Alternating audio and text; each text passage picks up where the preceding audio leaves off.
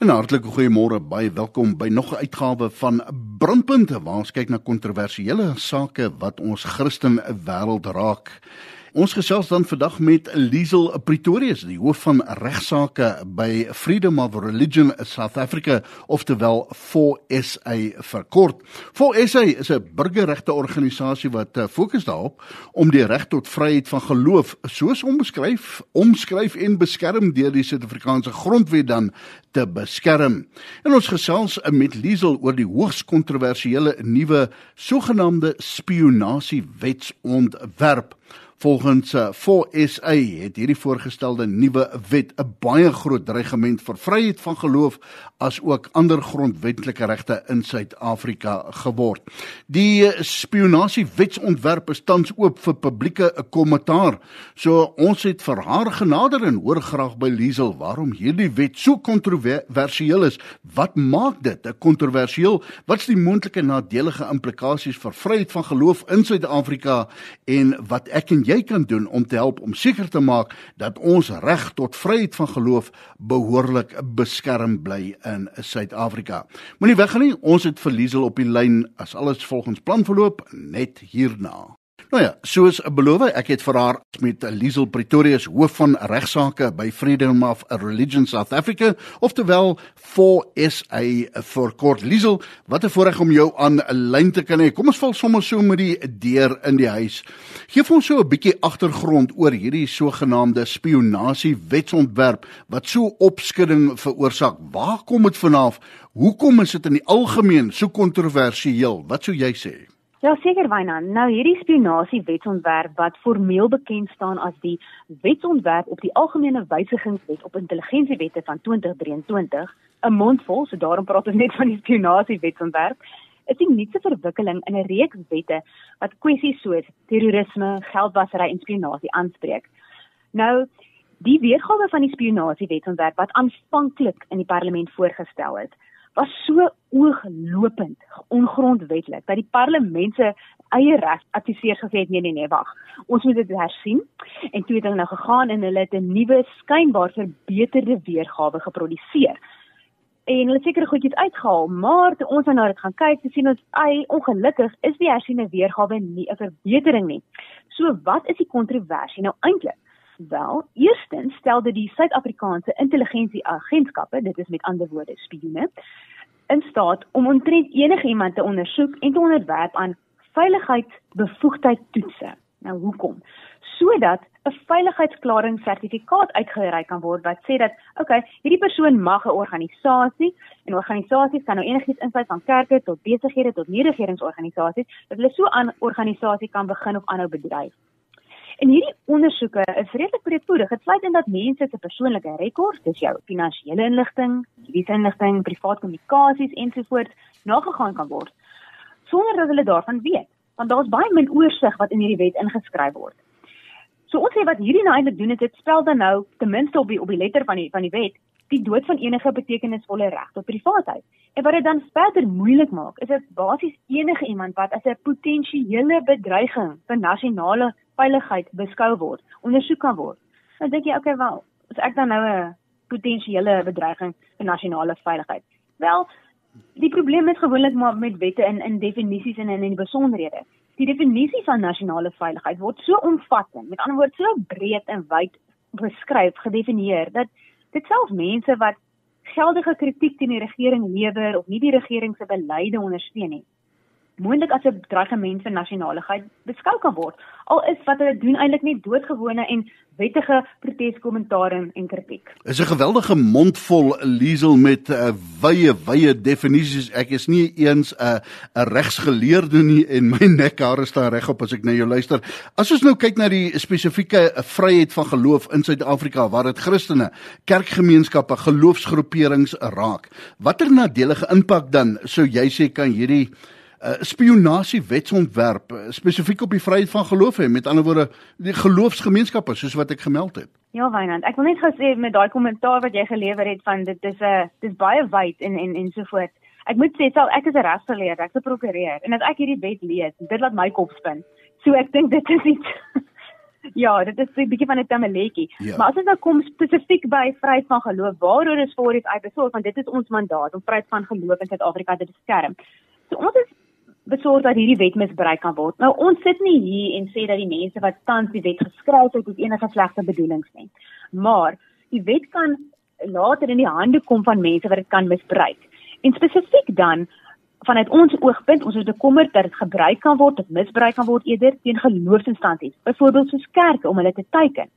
En veral ook die leiers of lede van spesifieke groepe wat baie keer populêr is, groot ehm um, volgelinge, hoeveel ek volgelinge het en mag het en nou begin hulle goed goed doen en sê waarvan iemand wat in 'n magsposisie is en moontlik in die regering nie van hou nie.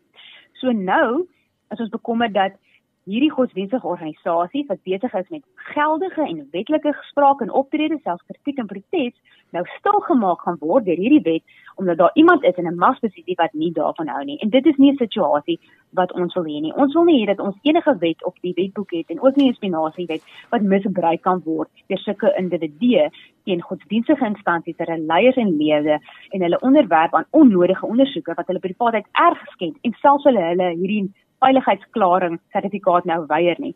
Want die daar is die wet is nogals onduidelik oor wat gebeur nou as jy nie 'n veiligheidsklaring sertifikaat kry nie. En mense wil nie sulke goed hê nie. Jy wil nou duidelikheid hê met so 'n wet en jy wil weet wat 'n ja. wet gaan, weet wat die gevolg gaan wees. Gewet nou soos bekommerd, gaan dit beteken dat hierdie instansies, sien nou byvoorbeeld kerke, toegemaak gaan word en geforseer word om toegemaak te word. En vir ons is dit kom neer op direkte inmenging van die staat by vryheid van geloof. Dit is nie die staat se plek. Die staat het nie die reg om te besluit wie mag 'n kerk hê en wie nie. Van 'n regeringskant af, kan ek soveel vra van 'n regeringsperspektief, is daar enige verklaringe regs verdedigings van die regering uh, se kant af rakende die behoefte dan vir 'n 'n spionasie wetsontwerp? Wat is hulle perspektief of bekommernisse as daar nou ge, kritiek ge, geopper sou word? Wat sê die regeringskant? Kyk, ons het 'n spionasiewet op op die boeke en hierdie wet se volle naam sluit in dat dit 'n wysigingswet is. So dit verander ons spionasiewette. So dit doen 'n paar goeie goeders. Dit ehm um, bring die uh, dit stig weer 'n aparte uh, agentskap vir interne intelligensie en dan nou vir buitelandse intelligensie en in Engels sê domestic intelligence and foreign intelligence. Dit dit doen sulke goed en dit natuurlik soms altyd vir die duiwels in die details, né? Ja. Ehm um, die die die probleem wat die regering sal sê is dat kyk hulle ons wil nie terrorisme hê in Suid-Afrika nie. Ons wil nie hê daar is mense wie wie dopgehou moet word. Daar is mense wat besig is met goed wat hulle nie moet doen nie en en, en hulle moet dopgehou word maar die vraag is hoe word dit gedoen? Want jy wil nie 'n uh, intelligensieagentskap hê wat te veel mag nie, wat mense se regte onnodig skend en dan hulle mag oorskry nie. Byvoorbeeld 'n groot probleem met hierdie wet um, ontwerp is ook die gebrek aan oorsig. Ja. Byvoorbeeld om te sê is daar iemand wat ten minste oorsig hou oor wie wie word ondersoek? Ehm um, gaan mense wat ondersoek word en na die tyd kom jy agter okay, hulle was nou nie besig met iets wat hulle nie mee, mee moes besig gewees uh het nie. Gaan daar ten minste vir hulle gesê word. So dit is waar dit gaan. So baie keer hierdie wet het 'n goeie bedoeling. Ja, ons wil terrorisme aanspreek. Ja, ons wil hê mense wat 'n potensiële gevaar is vir die land se nasionale veiligheid moet dopgehou word en daarmee 'n stokkie vir daai mense is 'n ehm, bedoelings en wat hulle probeer regkry gesteek word. Ja. Maar, maar dit moet so opgestel word dat dit nie jou ander landsburgers wat doodgewone doodgoeie landsburgers se fundamentele on, on, regte onnodig geskend nie. So ek gaan nou aangaan met waar is hierdie spionasie wetsontwerp nou? Ek wil net gou vir jou vra, is daar dan met ander woorde vrese by organisasies soos julle self, Christelike geloofsgroeperings, uh, dat hierdie uh, spionasie wetsontwerp tot staatsregulering van godsdienst dan ook mag lei? Jy sê op hierdie oomblik is nie 'n probleem nie, maar in die toekoms kan dit wees, nê? Nee? Ja, want kyk, dit gaan nou natuurlik weer oor die die die definisies ehm um, wat so breed is. In die oorspronklike weergawe van die wetsontwerp noem dit spesifiek van geloofsinstansies en kerke. Dit is nou uitgehaal in die nuwe weergawe, maar dit mag nou uitgehaal wees, maar nou praat dit net van instansies. Nou natuurlik geloofsinstansies en kerke kan onder instansies val. Dit is eintlik breed. En dis nie net ons wat hieroor bekommerd is nie weet ons wat kyk na vryheid van geloof nie, daar's baie ander burgerregte organisasies wat ook bekommerd is. Ja. Nou, nou as daar as jy so wetsontwerp het en jy kom in die hande van iemand weet, iewers eendag wat sê ek wil hierdie groep gelowe teiken. In sy kerk en dit kan enige geloof wees, kan enige geloofsinstansie wees.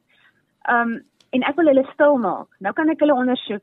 Hulle kritiseer die regering ek sê hulle kritiek teen die regering se nasionale um, beleide en ete dit is lyne tot en enigheid tot so mate dat dit nou nasionale veiligheid ondermyn en daarom moet hulle nou ondersoek word. Ja. Ja. Nou as iemand dit kan regkry, hulle mag misbruik veral omdat daar so 'n tekort aan oorsig in hierdie wet ingeskryf is. Alraight, alraight. En dit en dit lei nou daartoe dat hierdie persoon of kerk of moskee of wat ook al die veiligheid uh, hulle nie daai veiligheidsklaring het nie hulle word nou verklaar jy is nou 'n probleem vir nasionale veiligheid en bedreiging. Nou, wat is die gevolg daarvan? Ja. Die mense kan toegemaak word en dit kan misbruik word, dit misbruik word om geldige kritiek um die mense wat miskien 'n bietjie te veel mag het en en daar's iemand wat nie daarvan hou nie om vir hulle stil te maak. En as jy dan en op daai manier is dit 'n menging by vryheid gaan geloof om te sê o, jy mag nou skielik nie meer 'n kerk hê nie of jy ja. mag nie jou geloofsinstansie hê nie. Ek gesels met uh, Liesel Pretorius, die hoof van regsaake by Freedom of Religion in South Africa, burgerregorganisasie wat fokus daarop om die reg tot vryheid van geloof, soos omskryf en beskerm deur die Suid-Afrikaanse grondwet dan uh, te beskerm. As dit so klink hier en daar of sy kom en gaan, nee, ons gesels op 'n telefoonlyn. Ek hoop en bid maar dat die klank hou, want ek het nog 'n magdom vra. So waar staan hierdie spionasie wetsontwerp nou? Met ander woorde, wat is die stand van sake? Wat gaan volgende gebeur? Die belangrikste wat kan mense doen om te keer dan dat hulle reg tot vryheid van geloof spesifiek dan geskend word? Wat se raad sou jy gee? Byna die spionasie wetsontwerp is tans oop vir publieke kommentaar, maar hierdie is baie belangrik. Daar is nie baie tyd nie. Nou ek wil ook net sê ons het um, aanvanklik was die sperdatum nog vroeër gewees en ons het vir die parlement geskryf ek is seker ander mense oop en ons was soos julle het hierdie ding oopgemaak op die 17de Desember almal so op vakansie almal so op verlof mense het nie nou tyd om behoorlik hierna te kyk. Julle moet hierdie sperdatum asseblief asseblief asseblief uitskuif want die parlement het 'n grondwetlike plig om betekenisvolle publieke deelname te fasiliteer wanneer hulle nuwe wette maak. So nou het ons dankie tog 'n nuwe sperdatum en dit is die 15de Februarie 2024. So dit is dit is nie baie um, ver nie, is 'n bietjie meer as dis bietjie meer as 2 weke. So, nou wat kan mense dan doen? Daar is tans publieke verhore aan die gang. Hulle het op die 22ste Januarie begin. Hulle hou tot redelik laat Februarie aan. Hulle is reg oor die land. Ons sit op ons Facebook um, blad ehm um, kennisgewings van waar die publieke verhore is as jy nou soontoe wil gaan en gaan deelneem. Maar die maklikste ding wat jy kan doen as jy nou hierdie ook jou stem wil lig oor die problematiese aspekte van hierdie spionasiewet en help verseker dat jou reg tot vryheid van van privaatheid en en, en jou vryheid van geloof nie geskend word nie. As jy gaan na ons webwerf. Ons webwerf se adres is forsa.org.za. Bo aan die tuisblad het ons 'n groot banierprent waar staan Stop the Bible. En daar is 'n paar knoppies. Die een knoppie sê DRSI. As jy daarop klik, kan jy na die gaan jy na die DRSI platform. Jy kan om in omtrent 2 minute 'n kommentaar lewer direk aan die parlement. Op daai platform is daar opsommings oor die problematiese aspekte van hierdie wet. Daar's 'n kort informatiewe video wat jy kan kyk op die Stop the Bible banner op ons tuisblad is daar ook 'n knoppie wat sê organizational template. Dit is vir organisasies. So as jy 'n geloofsorganisasie is of enige ander organisasie, dan kan jy daai template gebruik ons het so al klaar voorberei. Jy kan hom verander as jy by ander goed wil bysê of goed op 'n ander manier wil sê. Die e-posadres is reeds in hom en jy stuur dit aan die parlement. Dan het jy ook kommentaar gelewer. Maar die belangrike ding is sê jou sê ons kan nie stil bly en dan na die tyd klaar. Um o, jene, hier word ons regtig geskend nie, maar daai sperdatum is belangrik. Dit is Donderdag 15 Februarie 2024. Ek wil tog vir jou vra, hoekom die haas van 'n regeringskant af? Hoekom probeer hulle dit so vinnig deurdruk? Wynand, ek wens ek het 'n antwoord vir jou. Ons dit dit is vir ons 'n gevoel dat die regering wil hierdie spionasie wetsontwerp deur die parlement afgehandel het voordat die parlement verdaag vir die 2024 verkiesings. Nou ek gaan nou nie spekuleer oor wat die bedoeling met dit is nie, maar dit is dit is buitengewoon. Dit is buitengewoon vinnig om hierdie wet deur te druk. Ons verstaan glad nie hoekom die haas nie. Die ander vraag wat ek vir jou wil vra is die sperdatum is geskuif nou na die 15de Februarie toe, 4uur die middag. Watse reaksie was daar tot dusver van Suid-Afrikaners? Ek weet op hierdie radiostasie praat ons met omtrent so 400 000 mense, geloofsgroeperings, Christene en dis meer, maar Watse reaksie was daar tot dusver hoe voel julle oor die reaksie tot dusver? Wynand, ons voel dat ehm um, daar is mense wat besig is om kommentaar te lewer. Byvoorbeeld via die Dere sy platform is daar al om oor die 6400 ehm um, vertoë gelewer. Maar dis nie naasbei genoeg nie. Ons ek dink Suid-Afrikaners moet in hulle honderde duisende indien nie miljoene nie hulle stem lig. Ons praat met die ehm um, geloofsleiers natuurlik want dit is mense wie ons ons kyk mos natuurlik na vryheid van geloof. Daar's groot kommer in die sirkels, maar dit kom daarop neer. Mense kan bekommerd wees, maar as jy nie kommentaar lewer nie, dan gaan dan gaan niemand daarvan weet nie. En dit is maar so dat ehm um, hoe meer mense kommentaar lewer, hoe meer mense kapsie maak en sê hierdie is daar's groot problematiese aspekte hier. Die parlement moet luister. Hulle moet ja. daarna luister. Ehm um, en en dit gaan vir hulle sê kyk, julle kan nie so vinnig hardloop met hierdie wetsontwerp nie. Ons moet seker maak dat dit ten minste aangepas word dat dat mense se se se reg tot privaatheid en reg tot vryheid van geloof beskerm word. Maar daar is soos ek gesê, nie net uit die geloofsgemeenskap nie, uit die bro, uit die breë burgerlike samelewing. Ek is seker en ek nee, ek is 100% seker dat ander groot burgerregte organisasies wat ook besig is om hulle vertoë um, te finaliseer en te lewer. Nommer 2. Iemand het nou eendag gesê, kom na my toe as jy 'n probleem het, maar kyk sommer of jy 'n oplossing kan saambring. Ehm um, Dink jy aan die regeringskant is daar bereidheid om te luister? Wat sou die alternatiewe oplossings dan wees vir die wysiging aan hierdie spionasie wetsontwerp? Ek weet ons praat hier van sekuriteitsbekommernisse en so en sonder om privaatheid en godsdienstvryheid aan te spreek. In in jou kop, as jy dit in 'n neete dop vir my moet sit, is daar 'n alternatief? Is daar 'n oplossing? Of moet ons weer van voor af eh, begin en gaan kyk? Is so iets hoegenaamd nodig soos die spionasie wetsontwerp? Ek dink Wynand, ehm um, ek dink uh, ons moet iets op die boeke hê om ehm um, probleme uh, met mense wat 'n bedreiging is vir ons nas nasionale veiligheid dat hulle uh, gevind kan word en vasgevat kan word. Die die probleem met die wette is hy moet dit behoorlik geskryf word. Uh, en hierdie wet um, is besig om wette wat tans bestaan te wysig. En ons het gevra sal mense aan die regeringskant luister wel die die ehm um, wetsontwerp staan voor die parlement. So uh, ons vra op oomblik is dat die lede van die parlement luister, die mense wat op hierdie komitee sit, die komitee is die ad hoc committee on general intelligence laws amendment bill en ook die hele parlement want die parlement as geheel sal ook later moet stem op hierdie wetsontwerp. So ek weet nie dis 'n vraag wat mense so mense plaaslike ehm um, jou jou LPs moet vra, gaan julle luister as as die mense wie vir julle stem um, bekommerd is oor hierdie wetsontwerp. En want daar is maniere om dit beter te maak en dit is ons benadering. Ons wil kom en sê ons sien julle hierdie wetsontwerp, daar's goeie bedoelings met um, ons wil ons nasionale veiligheid beskerm, maar ons wil ook sien dat ons fundamentele regte nie geskend word nie. En waarna hulle primêr moet kyk is definisies byvoorbeeld wat opgeknap moet word.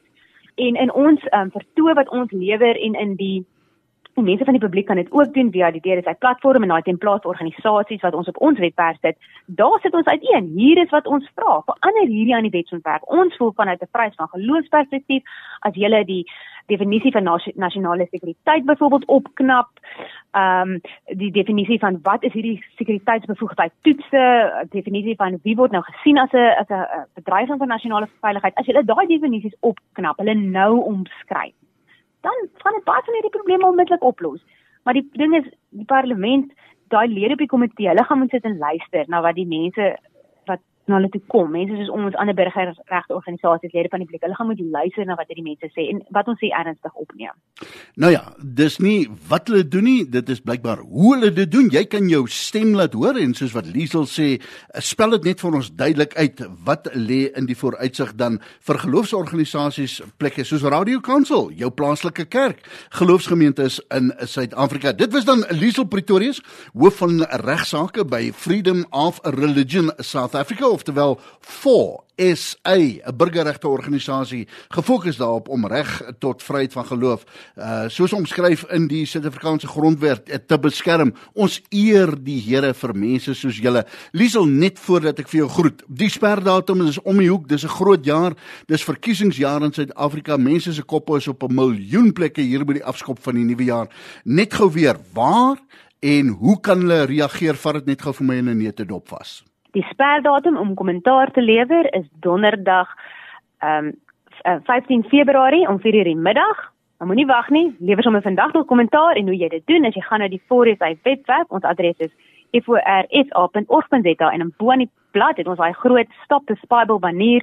Jy kan daar via die DRSI platform as individu kommentaar lewer. Daar is 'n template vir organisasies. Jy kan ook na publieke verhore toe gaan. Daar's 'n knoppie vir dit ook. Maar die belangrike ding, lewer kommentaar, moenie wag nie. So sê Liesel Pretoria is dan voorreg om met jou te kon gesels en uh, volgende week sou die Here wil uh, gaan ons vir jou 'n soortgelyke gesprek met haar bring net in Engels. Dis dan nog voor die 15de Februarie, maar hier is jou geleentheid laat hoor jou stem. Liesel, baie dankie. Dankie dat jy tyd afgeknyp het. Dankie vir wat voor SA doen en dankie vir jou rol wat jy speel as hoof van regsaake by Freedom of Religion. Voorware voorreg gewees om jou te kon gesels. Dankie Wynand, net 'n plesier.